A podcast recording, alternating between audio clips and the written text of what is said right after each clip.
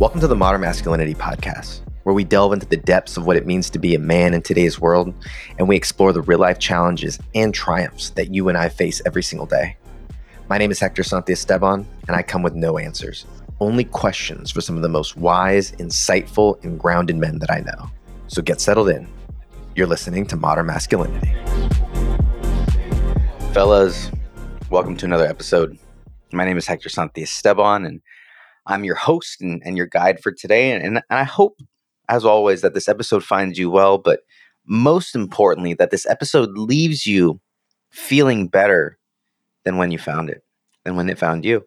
And today, we're going to have to work really hard in order to be able to do that. At least it might be a little more challenging than other episodes that leave you filled up and inspired and ready to go crush the world. And although it might do that, Today's episode is with Eric Hatch, and he's someone who he's made a career in real estate and he's had a ton of success there. But really, his mission now is spreading the word to try and save kids who are dealing with the worst kinds of atrocities and the worst kinds of, of daily life, right? To think about, you know, I'm recording this in my office. I look out my window and people are walking their dogs. The grass is nice and trimmed and you know, people drive through our neighborhood and they think that it's this, well, it does look like this storybook kind of neighborhood. And I say that, and because at the exact same time, people, kids, are experiencing some of the worst hells that we can't even imagine. And so, as heavy and as hard as these conversations are to have, they're important. And it's important to give guys like Eric a voice and a platform and a a place to stand and, and, and to sh- an opportunity to shine a light on guys like him who are going out there and, and making a much needed positive difference. And so, enough of me, y'all. Let's get into this conversation with Eric Hatch. Mr. Eric Hatch, thank you for joining the Modern Masculinity Show. How are you? Beaming with joy that I get to hang with you, man. Thanks for the invite. I'm honored, and we got connected through a, a mutual buddy of ours, a previous guest, and I believe it was Matt Drinkon. Matt is someone who has come into my life, and we had him on the show because he was a no-brainer, but he's really kind of stood out as those guys that have kind of created a model a little bit, have kind of created a, you know an example or something that I can look to. And so, anytime someone says to hop on and connect with somebody, I always take that opportunity. Eric, we always start off these shows with something that's real or present for you as a man. We mentioned before the recording that you've got a six and an eight year old at home, you've got a business, you know, you've got life. What's kind of real for you right now? Uh, boy, I found myself about three or four months ago feeling more overwhelmed than I had in the last five years and went back to therapy. I hadn't been to therapy in 15 years. And my gosh, has it been good. I've spent my whole life performing and achieving and growing, and the opinions of others mattered on such a high level for me. It's how I'm wired and unapologetically. So I found myself in the past apologizing, but I shouldn't apologize for how I'm wired. It's a compounding of daddy issues and abandonment issues and trying to prove and show that I'm of worth and that I'm worthy of love. Therapy is really challenging me that if I can find some peace and I can just be still, that I'm still enough. And that's really hard because I'm doing my damn just to try to perform for forever. I want to be clear. I like performing. I like chasing. I like hustling. It feels natural, but I'm freaking tired. And I'm tired of being paper thin. I'm tired of not being enough, you know? Yeah. I don't know if it's strictly a guy thing, but this external validation is something that I know guys deal with a lot. They try and get that validation from having the nice car or the biggest bank account or the prettiest wife. Somehow women got on board with like the trophy wife thing, right? Like they're, you know, it's like that we looked for it outside of ourselves. And I've been struggling with this recently as well. So it's very prescient for me. Is there a solution? Do you have the you know, do you have the answer? Because it's so hard to all of a sudden go, you know, I'm not going to seek my happiness or my validation from other people, from the bank account, from the business or whatever, but to actually go in ourselves to find it. That has been challenging. Yeah. You know, the meanest person I know is the one that stares back at me in the mirror. And so I have to be really careful at my self talk. I have to understand that most people make their decisions based on what's best for them, not what's best for me. And so, as an example, I had back in November, I run a large real estate business, and I had a bunch of my team members that chose to leave. And some kind of went out guns ablaze, and others went quietly. But I was left with this feeling of like, why am I not good enough for you? And that kind of feeling constantly rears its ugly head in my life. My therapist is challenging me to understand that, like, I don't need other people to tell me that I'm of worth. I need to feel of worth regardless of and despite other people. It comes back to that person in the mirror and it comes back to what I say about myself, what I believe about myself. I'm learning that I'm really uncomfortable with rest. I don't know how to rest well.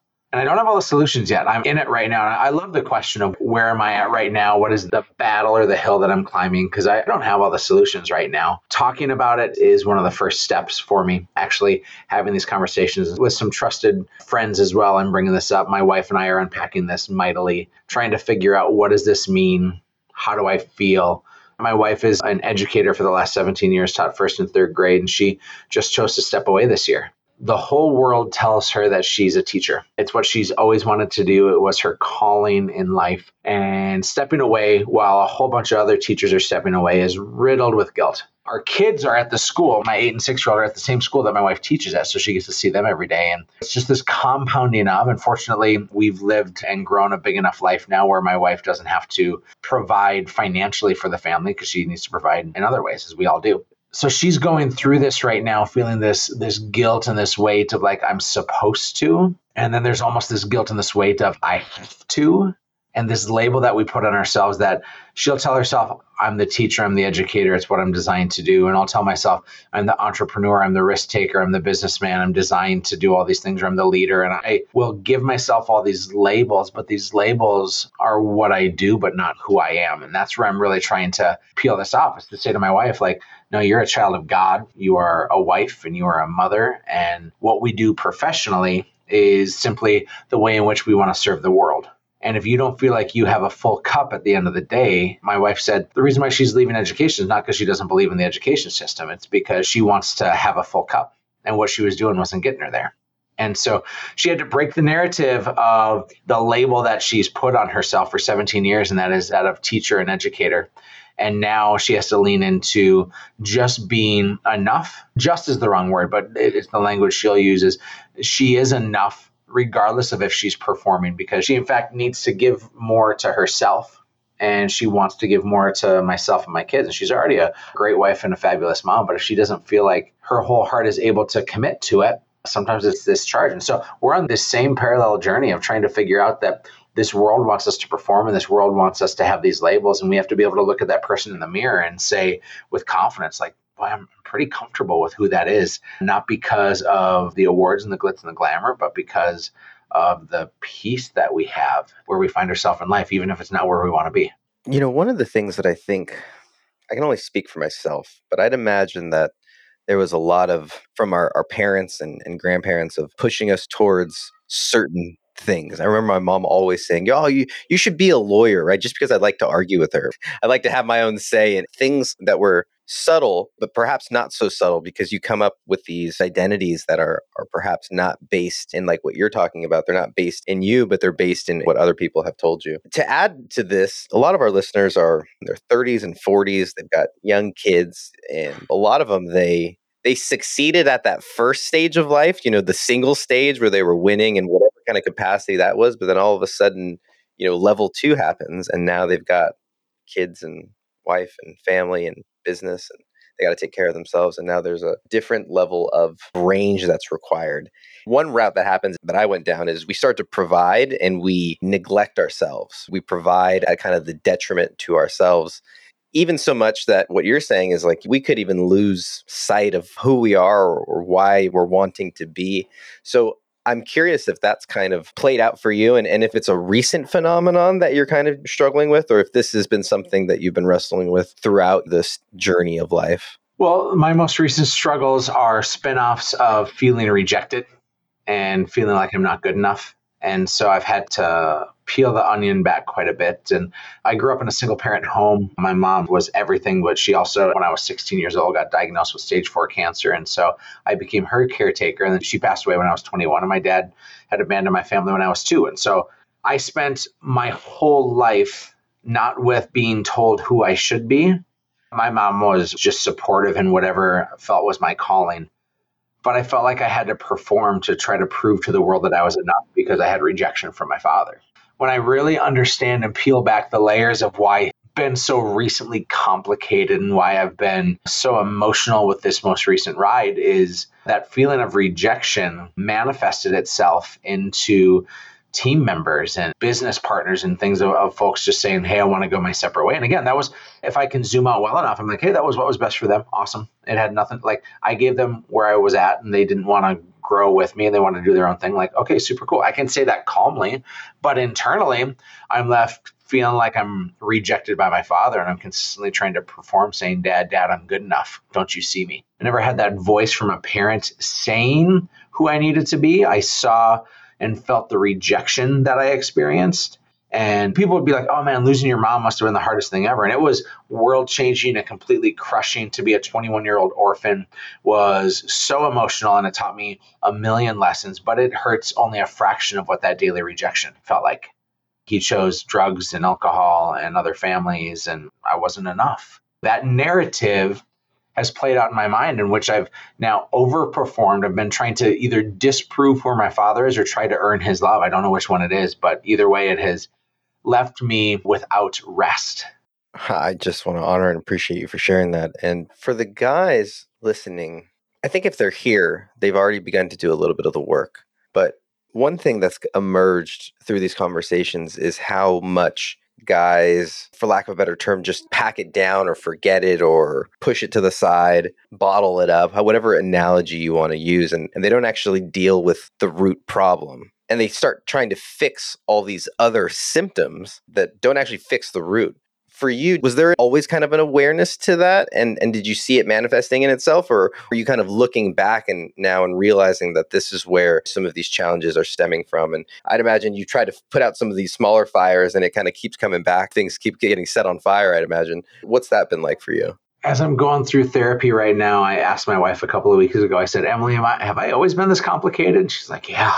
I thought of myself as like this really simple, one note kind of guy. I hustle, I work hard, I serve people, I try to love the world, and like that's it. But she's like, no, you're like a rainbow of emotion and hues and swings. I see it now, right? Hindsight's a pretty beautiful thing. When I was in it or in my earlier days, looking back, I can certainly understand why I was doing some things. But also, I'll, I don't want to minimize it too. Like the idea of doing big things and taking big risks and serving the world and putting yourself out there like i want to be the a plus number one supporter of those things.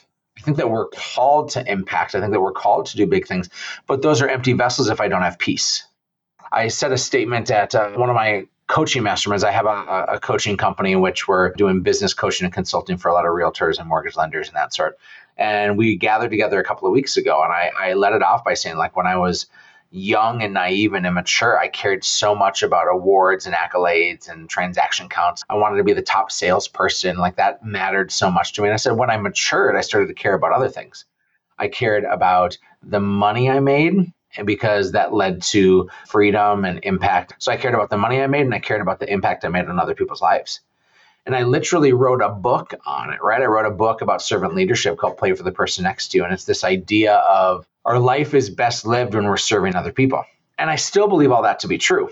But I'm recognizing as of recent, like, if I don't have peace, none of that matters. And if I don't have time, none of that matters. And I, have been fortunate enough where I have not become a slave to my world because I think we're all in seasons. I think that there's a season to hustle, there's a season to work your 100 hour work weeks. There's a season to completely reprioritize based on where that urgent action needs to be taken. I'm in a season now where I can slow down. I'm 43 years old and I could hang it up if I wanted to. I'm being challenged by my therapist to be like, hey, slow down, be still, rest. He said, How do you rest? I'm like, I don't know, rest. Like, that doesn't make any sense to me. Why would I rest? There's so much to do, there's so much impact to have. And I'm like, man, the impact that I make in the world and the money that I have and the people that I serve and the difference that I can make, it all feels empty because I don't have peace. To your question, I'm seeing it now, but it's always been there this feeling and this need of performing and seeking out other people's validation is just my big daddy issue. You know, one of the challenges that I would imagine you run into is when you, for lack of a better term, when you fix that problem, all of a sudden your identity is so shifted that I imagine that there is such an aversion to the ego even though it's so painful sometimes to do that, it's so comfortable and so known for it that there's got to be all this i don't know the word that is escaping me but all of this resistance if you will to actually getting over it i've found that in myself too that i've dealt with rejection issues it's nothing in comparison my i professed my love to my third grade crush one day after school and she turned around and ran away in terror since then, I did a lot of thinking back. I was like, oh, that's when it started. You know, that's when I started thinking, like, same thing. Am I enough? She liked my best friend at the time. She had a crush on him. And so there's all these played out the same way in high school and college, the whole thing. And so as I'm kind of trying to let a lot of that go, I'm having to find out, well, if that's not me, who am I? That's been an interesting discovery process, if you will. Yeah. I think if someone out there right now is staring at and trying to figure out, like, all right, well, what does this mean for me? if someone is trying to overcome this feeling of am I enough? You asked a question a while ago, and I don't know if I gave it a proper answer. And the question was, well, how do you feel like you're enough? A variation of that. And again, I don't have the answer, but I know that seeking outside validation will never give me that answer. I have to find a way in which I have clear objectives, clear goals, a clear understanding of who I need to be in this world, how I want to treat people, and I'm trying to put more energy into being concerned with how I am than what I do. Because I think that if I can show up and I'm comfortable in my own skin, I think that's a pretty contagious thing. I've always borderline on self deprecation for it and putting myself down and being the butt of jokes. I'm loud, I'm overweight, I'm bald. Those will be cornerstones of having a couple of beers and me ripping on myself. And I'm trying really hard to cut that language out because if I label myself those things, even if it's in jest, my body doesn't know that I'm trying to just be sarcastic or I'm trying to be the funny guy. And so instead, I'm trying to tell myself, like, hey, man, you're great at this. And my self talk is important. There's a YouTube video from years ago of this like sweet little three or four year old girl. And I know you have a four year old kid right now. And they stand on top of the sink and in the mirror, they tell themselves all these affirmations of why they're great, right? I can picture this girl as I even describe it. And I look at that, I'm like, oh, that's so cool. That's such courage. Like, I wish I talked to myself that way. And and I'm trying to start to talk to myself that way. I shouldn't even say try. Like I am talking to myself that way, where I'm acknowledging the good. I'm pointing out the positives because I don't always feel them. That's for damn sure. But if I seek out the validation of other people, I'll never be enough. I'm tired of feeling that way.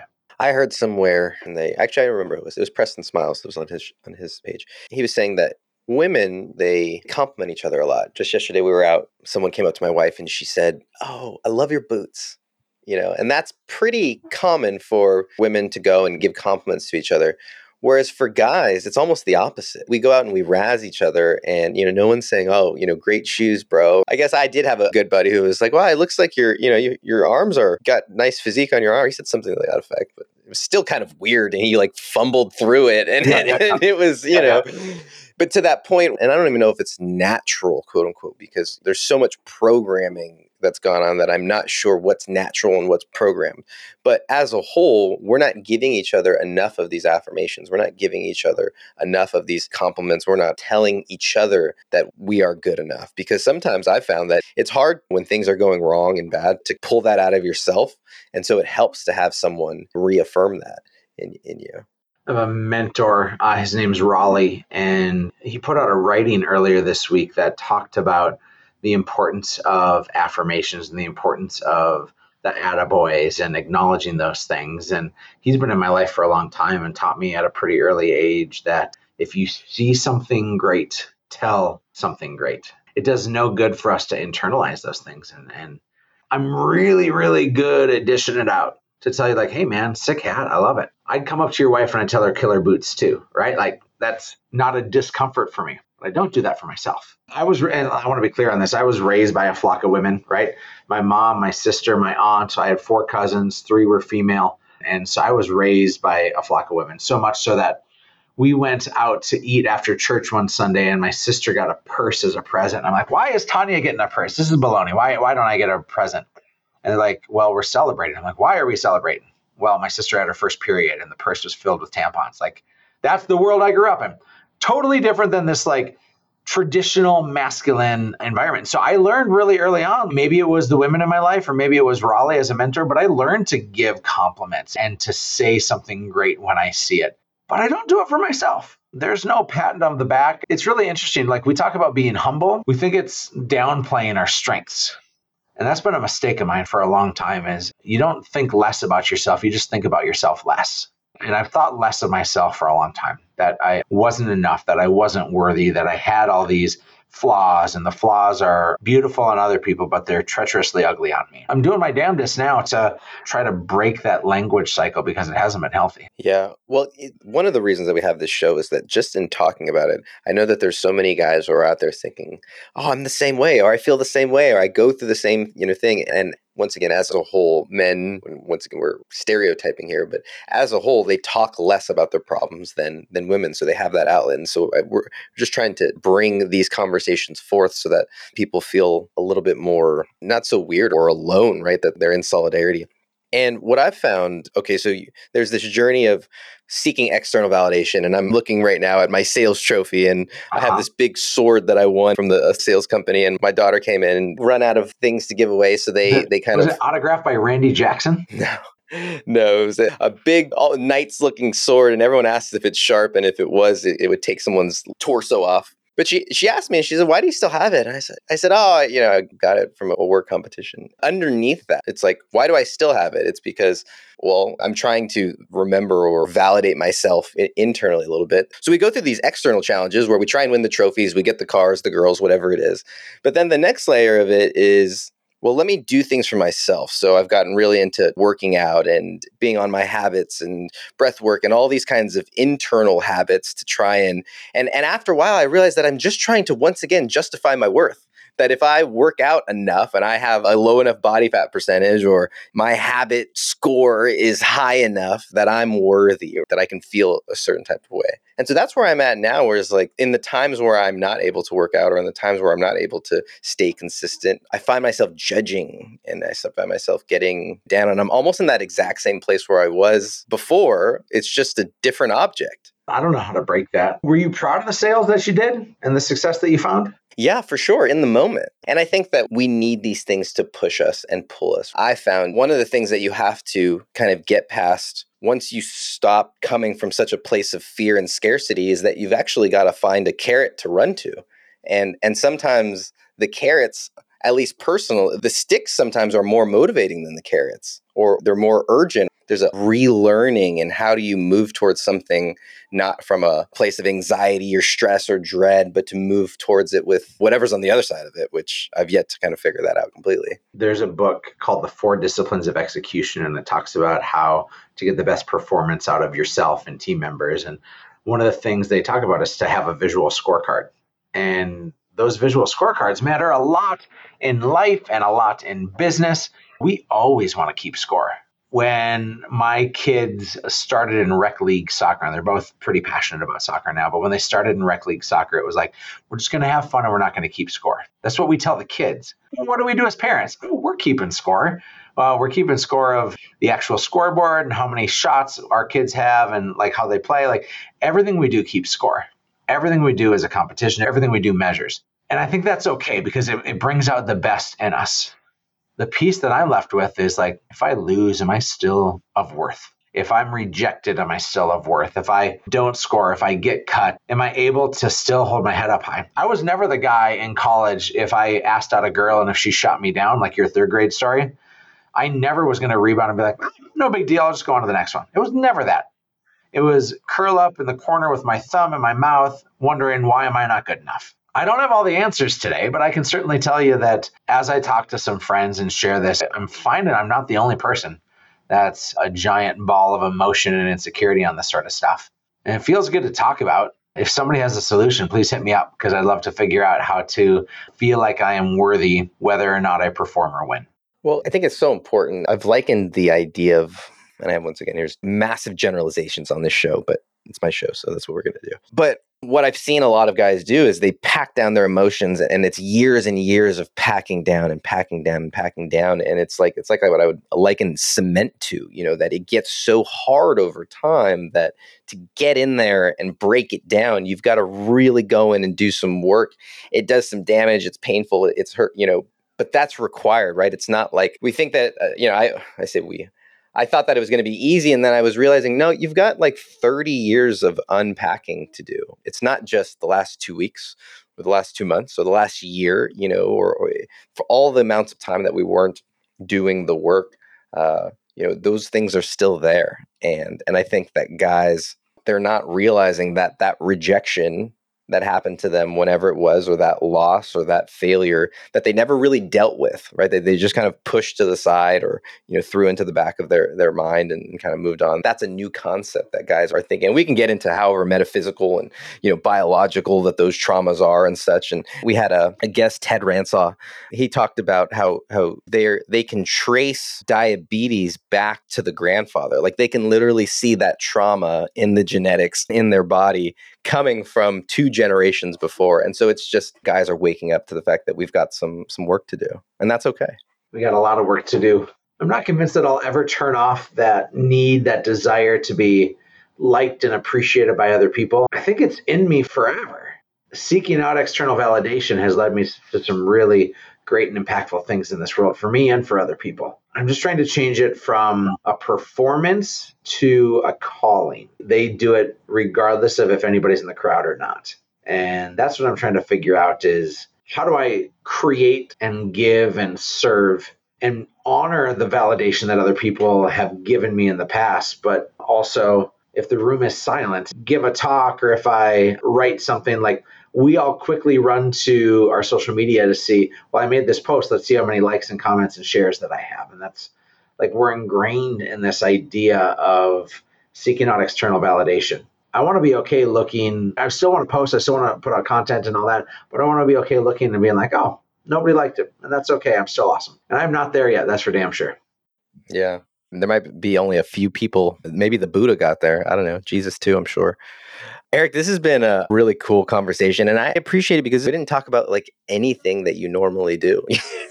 you're a real estate guy, you're you're a coaching guy, so tell us a little bit about what you're doing there, and then how people can get connected with you online. So I live in Fargo, North Dakota, but I have a real estate team that serves all over North Dakota and Minnesota, and so we've been building up lives and helping people to have big opportunities to change their stars. We've been doing that for about a decade now, and it's really fun. From there, we spawned off a coaching company because we recognized that we were doing a uniquely a good job of helping people to not just have good lives, but to have great lives. And we were helping people to take better care of their clients and helping them to redefine how they treated people. So from there, we started our coaching company a few years ago, and it's something I'm massively passionate about. And so I do business coaching and consulting for most of my time. I spend about 80 or 90% of my time in that.